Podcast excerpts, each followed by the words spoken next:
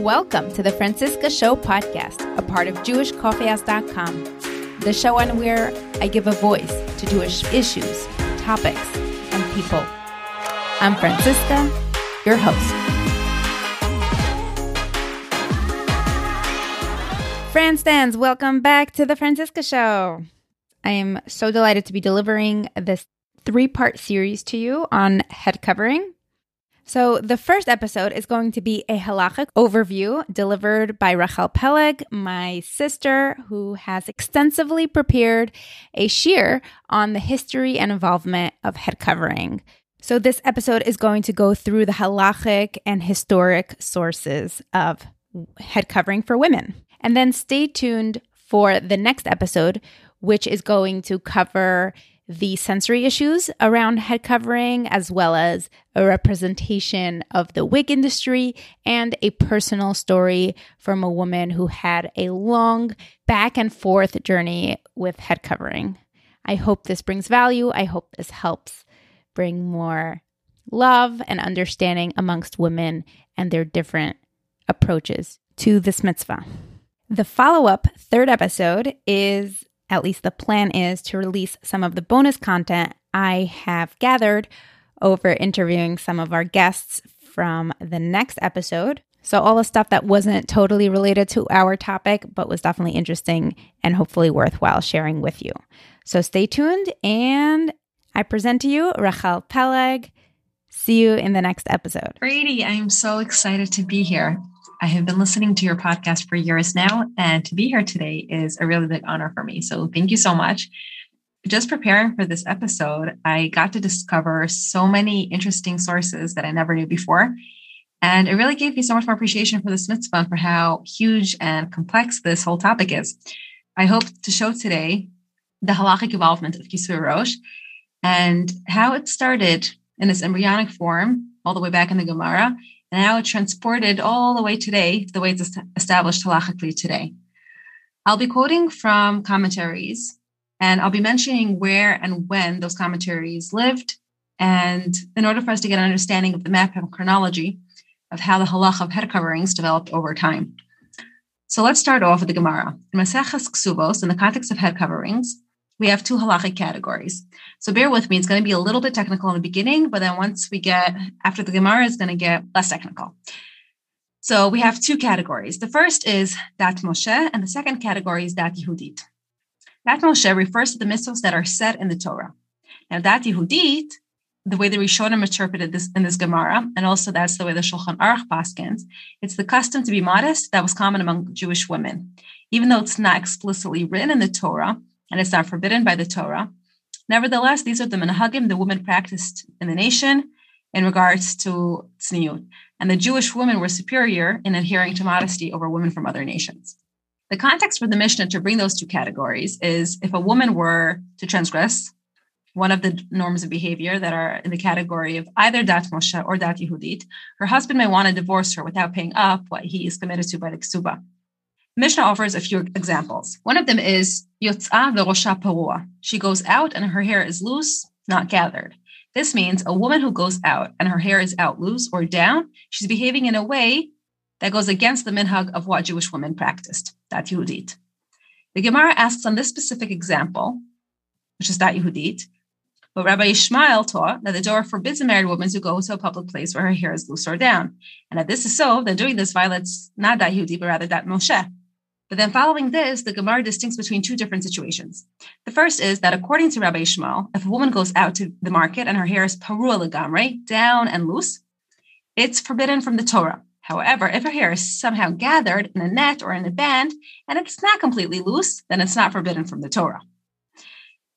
The second example the Gemara brings focuses on the norm. That is, before going out to a shuk, they would cover their hair, so it wouldn't be exposed. That was the standard the woman practiced the Gemara adds a third situation. In a crowded place, that means not as public as shuk, but as more people than in private courtyards. That before going to such a crowded place, a married woman would gather her hair or braid it, also from the norm of Dat Yehudit. So let's just conclude up until now. According to Dat Moshe, Min HaTorah, it is forbidden for a married woman to go out to the shuk with her hair completely loose and down. Only Dat Yehudit forbids going to the shuk even with collected or gathered hair if it's exposed. but both Dat Moshe and Dat Yehudit allowed to go to crowded places with somewhat exposed hair, as long as it's collected in a net or in a kiskatan. This kind of summarizes this sugya Maseches Ksubos according to most Rishonim. But I would like to share with you a minority opinion of the Trumas Hadeshen, who bases his opinion on the Rambam, that he says every law about gathering and covering hair is just divrei chachamim, which means dat Yehudit.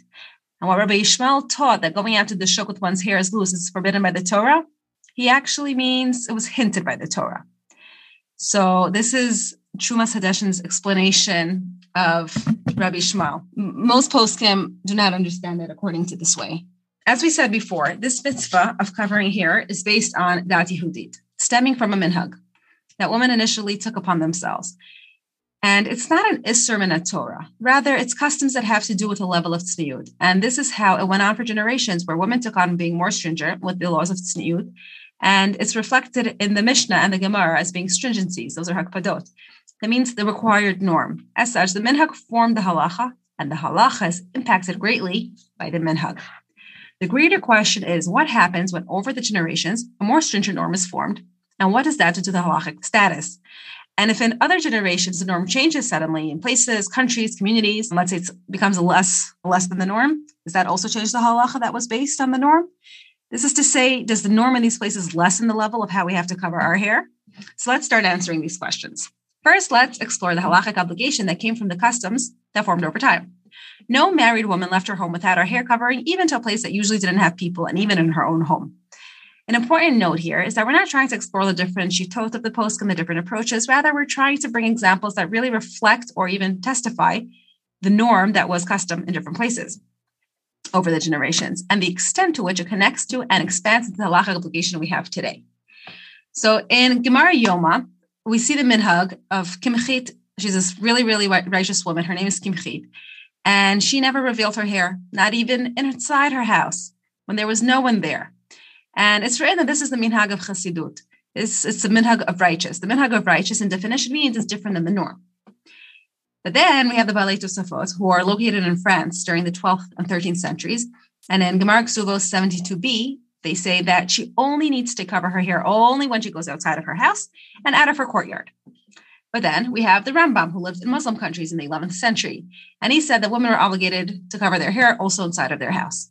So through Kimchit, this righteous woman, and then the Balei Tosafot, and then the Rambam, we see this linear evolvement. We're speaking here about norms. We're moving ahead 400 years, and we come into Ashkenaz, where we see the Bach. The Bach lived in Poland in the 16th and 17th century, and he opposes the Tosafot that we just mentioned. He bases his opinion on the Tur, who lived in Germany in the 13th and 14th centuries, and the Bach says that even a woman in her own courtyard is required a hair covering. The Bach adds that even among the people of her house, she should wear a form of head covering. And this opinion of the Bach is unlike Rashi and Tosafot and Haran. If we move ahead 600 years, we come to the Chasam Sofer that lived in Ashkenaz during the 18th and 19th century, who gave the psak that because the woman chose to be more stringent, that women took upon themselves to cover their hair even in their homes, this is considered to be the complete din. This is the ruling that all women are obligated now to cover their hair even in their rooms, inside their houses. The Chasam Sofer says that this opposes the understanding of the Gemara, but points out his own psak that the minhag became to be more makbid. The same more makbid minhag now establishes the halacha, and that is what we practice today.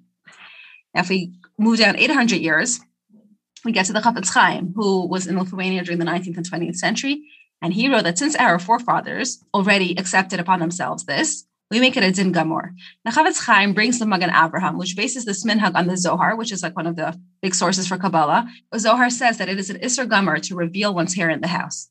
The Zohar even says, you will be cursed. So whoever wants bracha, stay away from this. 850 years later, we come to America and we have Rav Moshe Feinstein. He says it's permitted for women, Me'ikar Hadin, to have her hair uncovered in her own home and in front of the people in her home. He even adds that a Talmud Chacham and a Yerushalayim doesn't have to not marry a woman if she won't cover her hair in the house. I mean, let's say we have this Talmud Chacham he's going out with a girl that he knows she might, or probably, or whatever the case is, she will not cover the hair when she gets married inside the house. That should not be a reason not to marry her. So up until now, we've seen how being makbid in a certain custom has really established a new halachic demand. But now let's explore another central reason behind why women cover their hair in the first place. And this will derive from the halachos when saying words of Kedusha. In Maseches Brachos, it says a man cannot say Shema facing a woman whose hair is uncovered when it normally should be covered, because the beauty of a woman is also seen in her hair. We see this in the different descriptions in Megillah Shir Shirim, describing how beautiful the woman's hair is. The nature of a woman's beauty is that it can distract the man from focusing what he needs to do when saying Shema or other words of Kedusha. Therefore, exposed hair that normally is covered is considered as an exposed body part. This is the psak according to the Rishonim and the Shulchan Aruch. In recent years, though, many women do not cover their hair at all. And there are big poskim that write that even though the Shulchan Aruch paskins that they do have to cover their hair, since they do not cover their hair on a day-to-day basis, it's therefore not an issue of a man being distracted when saying Divrei Kedusha. That means if it's culturally normal to see uncovered hair, then it won't be distracting because it's a normal thing for her hair not to be covered. And in the same case, for example, with a single woman, it's not a problem to say Divrei Kedusha in front of her because it's a usual thing for her hair not to be covered. The Ben Ish Chai says something similar. He lived in Baghdad in the 19th century. He says that the women in Europe walk around with their hair out, and that's why you could say in front of them holy words. Another similar source, this was by Rav Yechiel Michal Epstein, author of the Aruch HaShulchan, who lived in Lithuania during the 19th century. He writes, it's allowed to daven and make brachos facing women's uncovered hair because not now many women don't cover their hair. It's like facing other body parts that are normally uncovered. So I'm interpreting just the way you're allowed to say Shema in front of a woman's hand or in front of a woman's face. So too, a woman's uncovered hair does kind of take on the status of that kind of being this normal thing that is uncovered. I do want to emphasize here that this is different from other intimate places that need to be covered, regardless if they usually are covered or not when saying Shema. The difference is that hair, in contrast to intimate parts, is normally uncovered among single women, whereas other intimate places do need to be covered, whether single or married just to make this little distinction. So we can kind of derive an important difference here between a single and married woman's status of hair covering. This teaches us that there's a fundamental difference between covering one's body and covering one's hair. The norm of needing to cover one's hair in public places, according to Dat Moshe, and in additional places, according to Dat Yehudit, are all dependent on whether a woman is married. This teaches that, in contrast to covering intimate parts, covering the hair stems from something other than just basic modesty. When a married woman is among others in a crowd, the Dat Moshe mostly focuses on public spaces, like the shuk. It's because of the fact that this woman is married to a man and she's not available for other relations. Both the Talmud Yerushalmi, followed by the Shulchan Aruch, paskin that an unmarried woman does not have to cover her hair. So there's this strong element that a head covering shows that a married woman is taken, or more positively said, unavailable and not open for potential new relationships. Now, it's interesting. What about widows and divorcees? They have been married in the past, but now they are available. So both the widow and divorcee did live at a time in the past where their norm was to cover their hair. Therefore, even though now they no longer have the original reason for covering their hair, the symbol that shows that this woman is married to a man, but because they had a time period in their past where their hair was covered, now if they would reveal it, it would seem that they're revealing a part that was normally hidden. This exposing of the hair could lead others to have unnecessary hirhurim distracting thoughts or even promiscuous thoughts, because until now, they were used to seeing this part covered, and now it's out there for all to see. This effect caused by the transition from being covered to being exposed doesn't fit with the stringent modesty norms that Jewish women were accustomed to do from their own will throughout the time.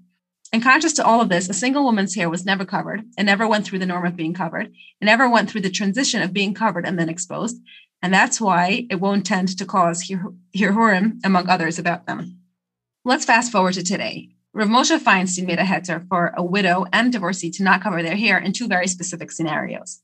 The first is a widow who lives among Gentiles and she would be likely to lose her source of income. If she would show up to work with a head covering, then she's allowed to not cover her hair. And the second scenario is if a young woman who's worried that if she shows up with her hair covering at a meeting with a new potential prospect for marriage, and her hair covering may ruin that connection. It's natural that at some point after meeting this woman, obviously the man would know that she had been previously married. But still, if this piece of knowledge comes after the first meeting or beginning of the relationship, there's a higher likelihood that he would want to marry her, despite her previously being married. But if the mere fact of a failed marriage in the past would kind of show its presence through the head covering from the very beginning of this new relationship, it would probably lower the likelihood that this would end in marriage. And that's why Rav Moshe made this heter not to cover her hair during the time when she is meeting a man for this purpose. So now that we covered kind of the big reasons why we cover our hair and how what the differences are between the status of a married woman's covering her hair and not being married, let's look at the technical measurements. So, according to most poskim, hair that is natural for it to make its way out of a head covering, it does not have to be covered. This is according to Rashba, who uh, was from Spain during the 14th century. And he says, her face, her hands, and her legs, and the speech from her voice that is not song, and the hair that makes its way out of the braid, ein chosheshin lahem. We are not choshesh, meaning we allow it. This is from Brachos Chavzal at Aleph.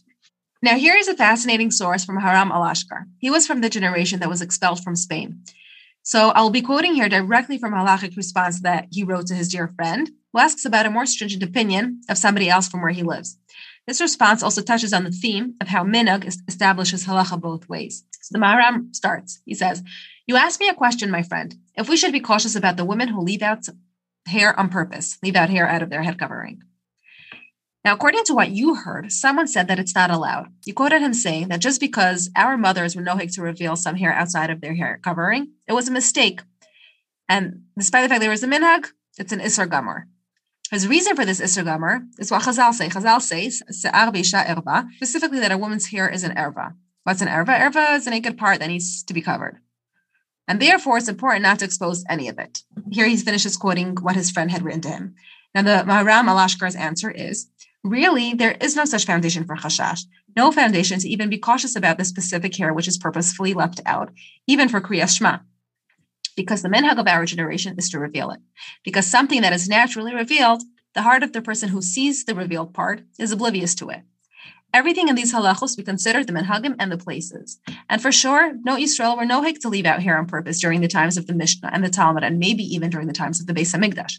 Here the Maharam quotes the sources from Shas to prove that this was the menhag to leave out hair on purpose. This menhag is to reveal some hair outside of the head covering in order to add beauty.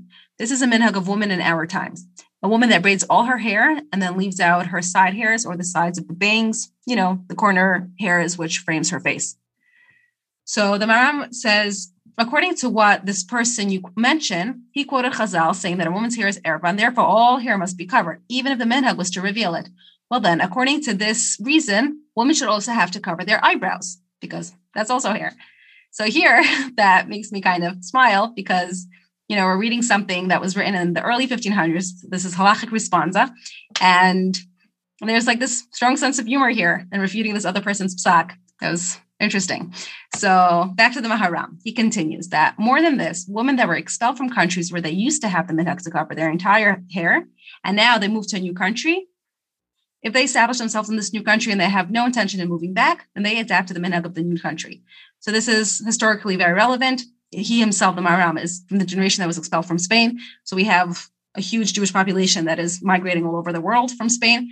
So just imagine we have a woman who, in Spain, for example, this is just my own example. I don't know if it's what historically was at that point, but let's say back in Spain, her hair needed to be fully covered. That was the minhag, and then she moves to Amsterdam. And in Amsterdam, the hair is you could leave out your your bangs or something, or the sides of your bangs.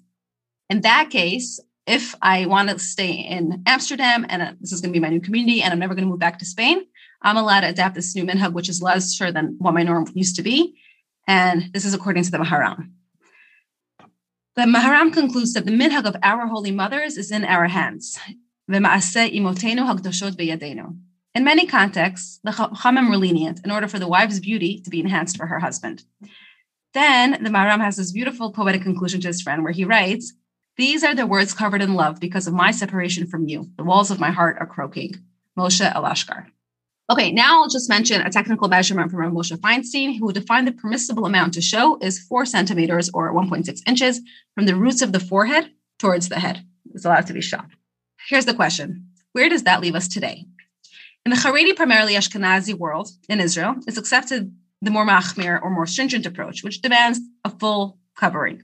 And in some Hasidic communities, there are even women who shave their heads after getting married in order to ensure that not even a single hair will ever escape the head covering. If it's not there, it won't escape. When it comes to wigs, though, there is a lot of debate among poskim. There are those who forbid it, and there are those that permit it. Also, according to those that allow it, that is only where it's the custom to wear wigs. But in a place where there's no norm to wear wigs, then it's forbidden due to Maris Ayin, that people will not know it's a wig and judge it to be the real natural hair of the woman. In this context, it's important to point out that Rav Ovadia Yosef was one of the most machmir in this matter. He did permit wigs for widows and divorcees if there was a serious need to wear a wig. And here there's another source that was interesting for me because when I was in Michlala College, it was like the first time that I was in my own class. I had girls from all over the world, from all kinds of different backgrounds and different minhagim. And I remember once walking through this empty classroom, and one of my classmates was davening, and I saw that she was wearing a mitpachat on her hair. She was wearing like a headscarf. And I remember asking her, like, what's going on? I know you're single. so why is she suddenly wearing a mitpachat while she's davening? And she said that, yeah, there's a certain approach that you're supposed to cover your hair when you daven Shemona Esrei.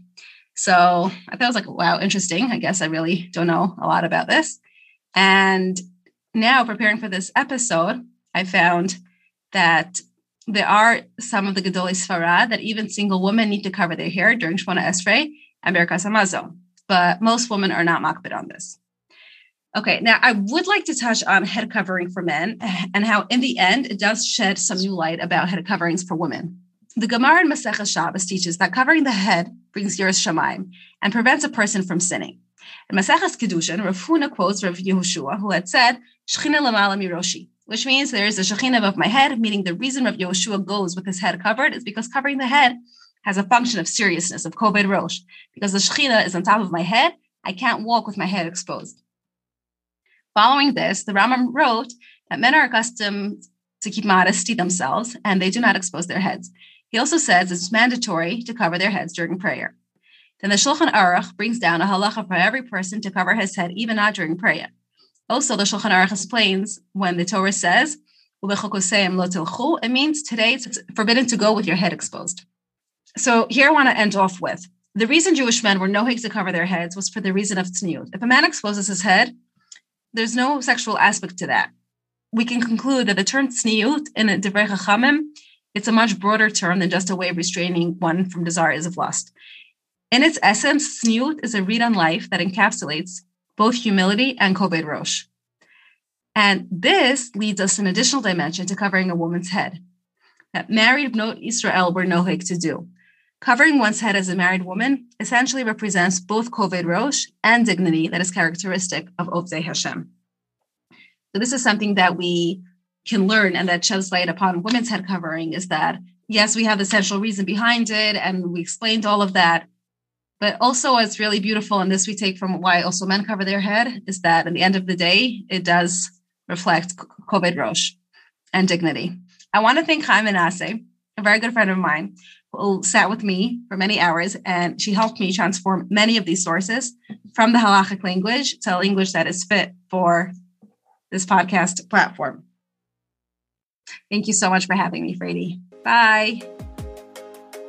Thanks for sticking around until the end. Friendly reminder to keep reaching out. Please keep sending feedback. I love forwarding it to our guests. I love continuing the conversation through email, through WhatsApp, through Instagram and Facebook. So keep at it. If you or anyone you know is looking to launch a podcast, please send them my way. I just have a couple of VIP podcast launch days left until the end of 2021, and I'd love to fit you in. Thank you so much for tuning in. See you in the next episode, and have a beautiful Hanukkah.